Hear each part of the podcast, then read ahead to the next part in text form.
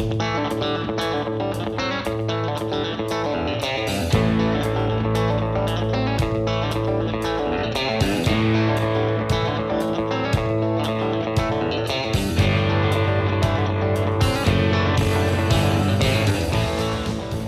to Texas Ag Today, a daily look at the latest news in Texas agriculture. Texas Ag Today is produced by the Texas Farm Bureau Radio Network, with the largest farm news team in the Lone Star State. Now, here's the host of Texas Ag Today, Carey Martin. Hey, everybody, welcome back to another edition of Texas Ag Today. My name's Carey Martin, along with the largest and most experienced farm news team in the Lone Star State, and we're all standing by to bring you the latest news in Texas agriculture, from the piney woods of East Texas out to the rocky ranges of the Trans Pecos, and from the Panhandle down to the Rio Grande Valley pork exports are setting a record this year. I'm Jessica Domel, and I'll have more coming up on Texas Ag today. Striving to keep farm children safe before, during, and after the pandemic. I'm Tom Nicoletti, and I'll have that story on Texas Ag today. As we approach the holiday season, don't forget gifts for the gardener. Please join me, John Begnaud, as we talk about horticultural gifts. We'll have those stories, the latest news from Washington, Texas wildlife news, and a complete look at the markets all coming up. But first, here's Jessica Domel with news headlines.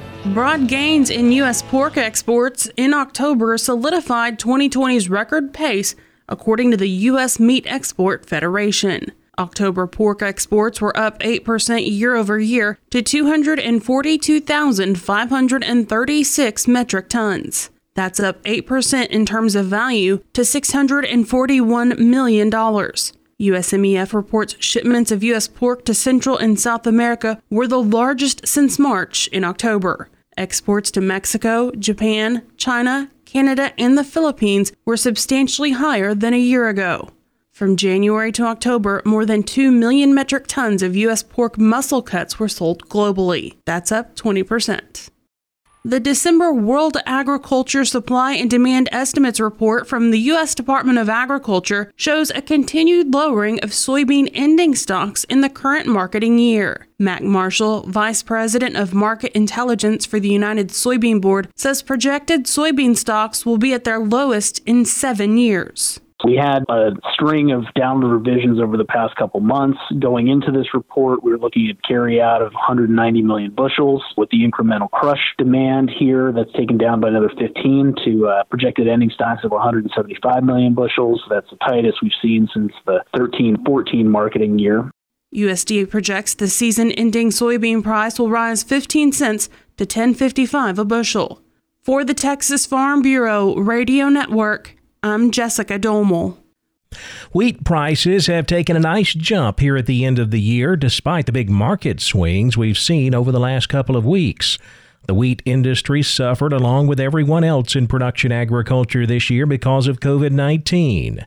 Michigan wheat grower David Milligan is president of the National Association of Wheat Growers. He says getting wheat qualified for payments under the Coronavirus Food Assistance Program was one of the biggest accomplishments of the year. It was quite an effort put together to uh, provide some information to the USDA about the problems and the, the needs that we have in wheat country. And, and we were helped by the, our staff in Washington, D.C., and our friends at U.S. Wheat. And, several state organizations and a couple of letters that uh, went to the Secretary of Agriculture from both the House side and the Senate side. And in September, when the second round of COVID came out, we got all classes of wheat covered, and that was a, a big help to our growers. And Milligan says the recent increase in wheat exports has given a big boost to the wheat industry here at the end of a very rough year. It's maybe a little too early to say, but looks like maybe we've maybe turn the corner. Maybe we've we've kind of see the bottom of this thing, and maybe we're maybe we're looks like maybe we're headed in the right direction, both supply wise and price wise, and so hopefully better times are ahead, right? Milligan adds that recent trade agreements like the U.S. Mexico Canada agreement and the Phase 1 trade deal with China have opened markets for U.S. wheat. and farmers are now seeing the benefits of those agreements in the form of higher wheat prices. Keeping kids safe on the farm is a year round priority. Tom Nicoletti has more with Scott Heiberger of the National Farm Medicine Center. Now, the National Farm Medicine Center has uh, certainly been involved in the business of uh, protecting children's uh, safety on farms and ranches well before uh, COVID 19. But certainly uh, this year, this period uh, when schools, childcare centers, uh, uh, youth sports activities have have either been closed or canceled, delayed, and the children are at home more on the farms and ranches uh, makes it uh, that much more challenging for the parents, uh, the farmers, the ranchers, the farm wives, and the, the mother and father to keep these kids safe. It is such an extreme situation, and families are spread so thin. We wish we could do more in the short term. It, it, is very tough because you know we're in the middle of that. We hear all the stories, and it's interesting because all these projects, you know, we had stuff in the works before COVID, and things that are important to the farm communities that it's going to be important after COVID as well.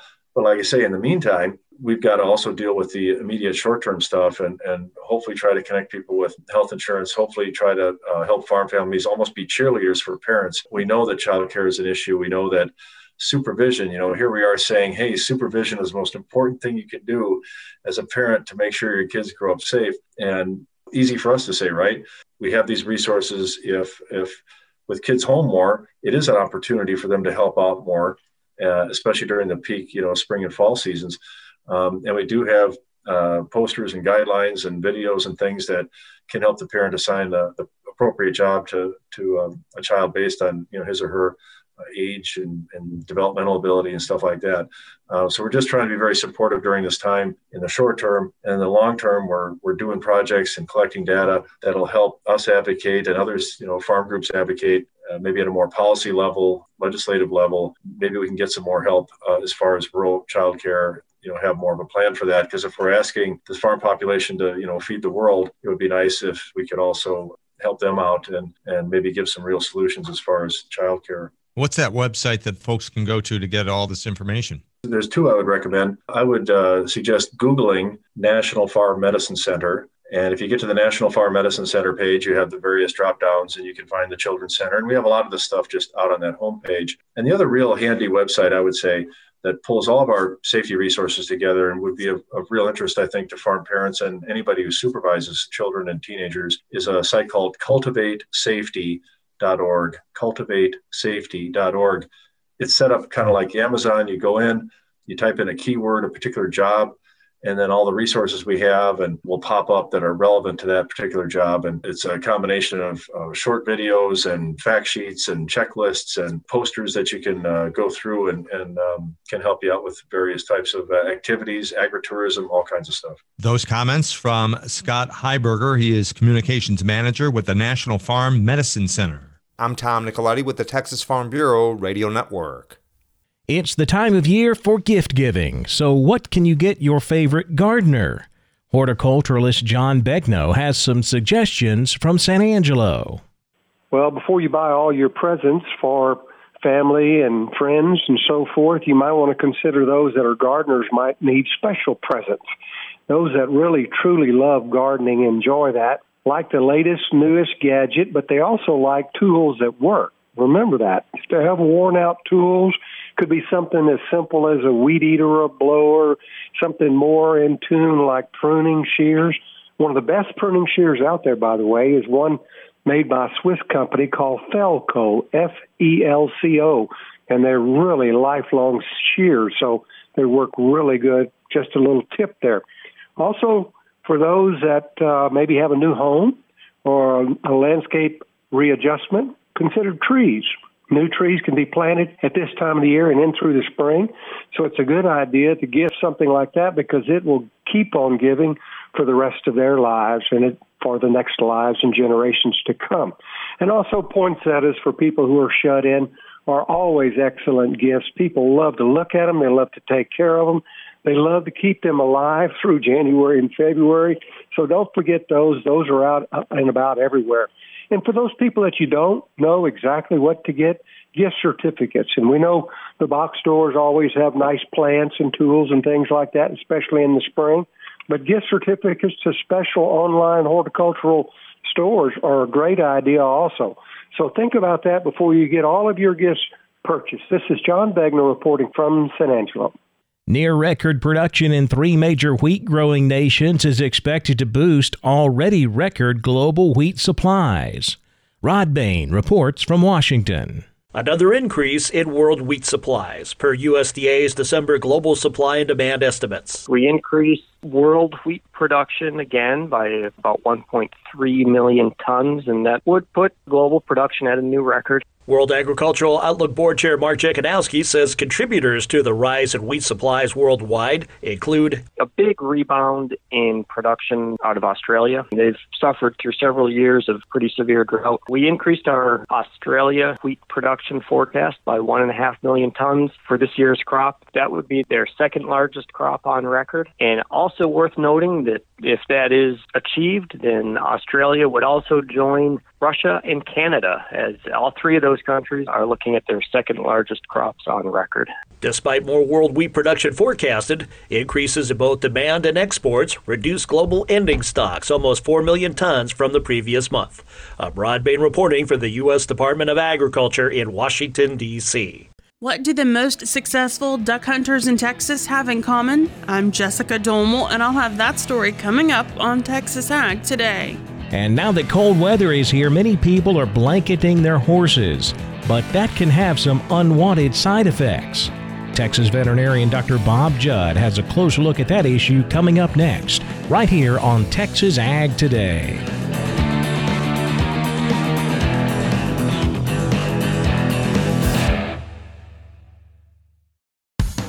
Texas Farm Bureau Insurance has protected fellow Texans with auto, home, health, and life insurance since 1952. With more than 260,000 square miles of land and 27 million people, that's a lot to cover. Whether you're wrangling cattle or wrangling kids, we're proud to protect Texans in all Texan ways of life. Visit Texas Farm Bureau Insurance today at tfbinsurance.com to get insurance for Texans by Texans. Coverage and discounts are subject to qualifications and policy terms and may vary by situation. We're keeping you informed on everything happening in Texas agriculture on Texas Ag Today. Now that cold weather is here, many people in Texas are blanketing their horses. However, that can have some unwanted side effects. Veterinarian Dr. Bob Judd has more. Blanketing is very controversial, especially in Texas. As in most of Texas, our winters are not really that cold, and blanketing can have some unwanted side effects such as skin disease or overheating in some horses. A recent study performed in Wisconsin by Dr. Michelle DeBoer found that blanketed horses ate 8% less free choice hay than non blanketed horses and yet maintained normal body condition. The horse publication reported that the researchers blanketed eight adult horses in a dry outdoor paddock in Wisconsin from December to January, while they did not blanket eight other horses in an adjacent paddock. Each group of horses had identical free choice hay, and the researchers found that the horses' weight and body condition remained the same, but the horses without blankets ate less than horses with blankets, and the difference was about two pounds of hay per day. So horses voluntarily reduce hay intake when blanketed, but this does not cause weight loss as the horses use less energy to keep warm and could even gain weight. Blankets can hide body condition, so you want to make sure the horse is not gaining or losing weight under the blanket. This study shows you could save a little money on hay, but would likely be offset by buying and maintaining a blanket. In general, in Texas, I believe a blanket is not needed unless on certain days the temperature is freezing or lower or we have freezing rain. Then, when the weather warms up, get the blanket off and allow the horses to get acclimated to the outside temperature. Realize this study was performed in Wisconsin, and eight of these horses lived all winter without blankets with no health issues. I'm Dr. Bob Judd. This is the Texas Farm Bureau Radio Network. With duck season now underway, Jessica Domel takes a look at this year's Texas duck hunting regulations in today's Wildlife Report. Yesterday, we told you that drought is impacting duck populations and hunting in the panhandle and along the Gulf Coast of Texas. Today, we're once again joined by Kevin Kraai, waterfowl program leader for the Texas Parks and Wildlife Department, to discuss this year's duck hunting regulations. Cry tells us the bag limit is the same across Texas. It is a six bird bag limit with five Drake mallards and only two uh, hen mallards. Unfortunately, right now we're in a bag limit restriction on scaup and pintails of just one. Additionally, just one mottled duck, which typically is just along the Texas coast. You're allowed to shoot three wood ducks, and for the most part, the rest are six. So things like green winged teal, blue winged teal, shovelers, gadwall, widgeon, you're allowed to shoot six a day. Hunters are likely to encounter scaup and pintails. They're encouraged to be mindful of the reduced bag limit. You can only take one pintail and one scaup daily. The possession limit is three. The bag limit for merganser is 5, the limit on coot is 15, and the bag limit for falconry, when that season opens, is 3. Kraai said the most successful hunters spend a lot of time scouting in the blind and watching the weather. On the heels of cold fronts or rain events, are definitely when ducks move around the most, and that's when new ducks arrive. Duck hunters must have a valid Texas hunting license, a migratory game bird stamp endorsement, and have a valid federal duck stamp. HIP certification is also required of duck hunters ages 16 or older. Duck hunters are encouraged to check out the Outdoor Annual before heading out. You can find it at outdoorannual.com and on the app. For the Texas Farm Bureau Radio Network, I am Jessica Domel. The cattle market traded both sides of the market on Tuesday. We ended up closing lower in live cattle, higher in feeder cattle. We'll take a closer look at all of the livestock, cotton, grain, energy, and financial markets coming up next. Keep it right here on Texas Ag Today.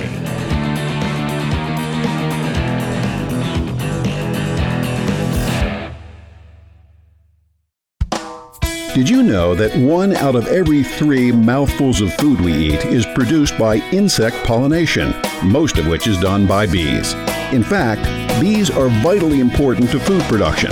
That's why modern agriculture is working with beekeepers to promote bee health. Ensuring a sustainable food supply requires each of us to play our part in preserving the land and protecting pollinators. This public service announcement is brought to you by Syngenta. We're giving you the market information you need on Texas Ag Today. Tuesday was another mixed day for the cattle market. We saw contracts trade on both sides. However, as we neared the close, things kind of settled out with the live cattle moving mostly lower, feeder cattle closing higher. Here's how we closed out the day. December live cattle down 50 cents, 108.60. February down 22 at 112.87. April live cattle down 25, 117.12.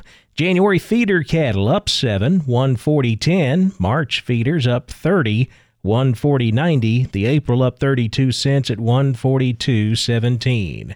Cash fed cattle market quiet on Tuesday. No sales to report. The show lists are lower this week. The Packers don't seem very interested here in the first half of the week. The feedlots right now asking 110 here in Texas. No bids from the Packers reported. Let's check a couple of feeder cattle auctions now. We go to Live Oak Livestock Auction, Three Rivers, Texas. They sold 1,561 head this week. The trend was steady to higher two to three weight steers 126 to a dollar 72 three to four weight steers a dollar 22 to a dollar 68 four to 500 pounders a dollar 18 to a dollar 58 five to 600 pound steers a dollar 10 to a dollar 52 six to seven weights a dollar 8 to a dollar 36 seven to eight weight steers 92 cents to a dollar 26 a pound Slaughter cows range from 18 to 52 cents, slaughter bulls 60 to 78. Stocker cows 550 to 1125 a head, cow calf pairs 750 to 1200 a pair. Nixon Livestock Commission, Nixon, Texas, 1,180 head. The trend steady to lower. Two to three weight steers, $1.21 to $1.95 a pound. Three to four weight steers $1.40 to $1.95. Four to five weights $1.27 to $1.88. Five to six hundred pounders $1.13 to $1.63. Six to seven weight steers $1.06 to $1.26. and the heavy 7 to 8 weights brought a dollar to a dollar 24 a pound. Slaughter cows 15 to 56 cents, slaughter bulls 68 to 79. Stocker cows 400 to 850 a head, cow calf pairs 760 to 1225 a pair. Now back over to the futures market where lean hogs closed higher. February hogs up 77 cents, 66.45. April up 75 at 69.57. Class 3 milk mixed. January milk up 26 cents, 16.36 a hundredweight. The buying continues in the cotton market. A lot of follow through buying from those bullish reports we had last week. The export sales report looked very good for cotton exports, and the supply and demand report slashed ending stocks. Both of those helping to support prices well into this week. Also, optimism in the market because of the COVID 19 vaccines out and around the country now. Vaccinations getting underway. That helped to put some bullish support into the cotton market. March cotton up 92 points, 75.59. May cotton up 83, 76.34. December 21 cotton up 37 points, 73.27. The wheat market closed higher, a weaker dollar, helping to support wheat exports, and that's helping to support prices on both hard and soft wheat. March Kansas City wheat up three and three quarters, 566. New crop July up three cents, 571 and a half. March Chicago wheat up three and a quarter, 599 and three quarters. July soft wheat up two cents at 596 and a half. Corn closed fractionally higher. New crop September corn up a quarter penny, 413 and a half. December corn up a half at 412 and a quarter. In the energy markets, natural gas lower, January down a penny, 267. January crude oil up 59 cents, 49.58 a barrel.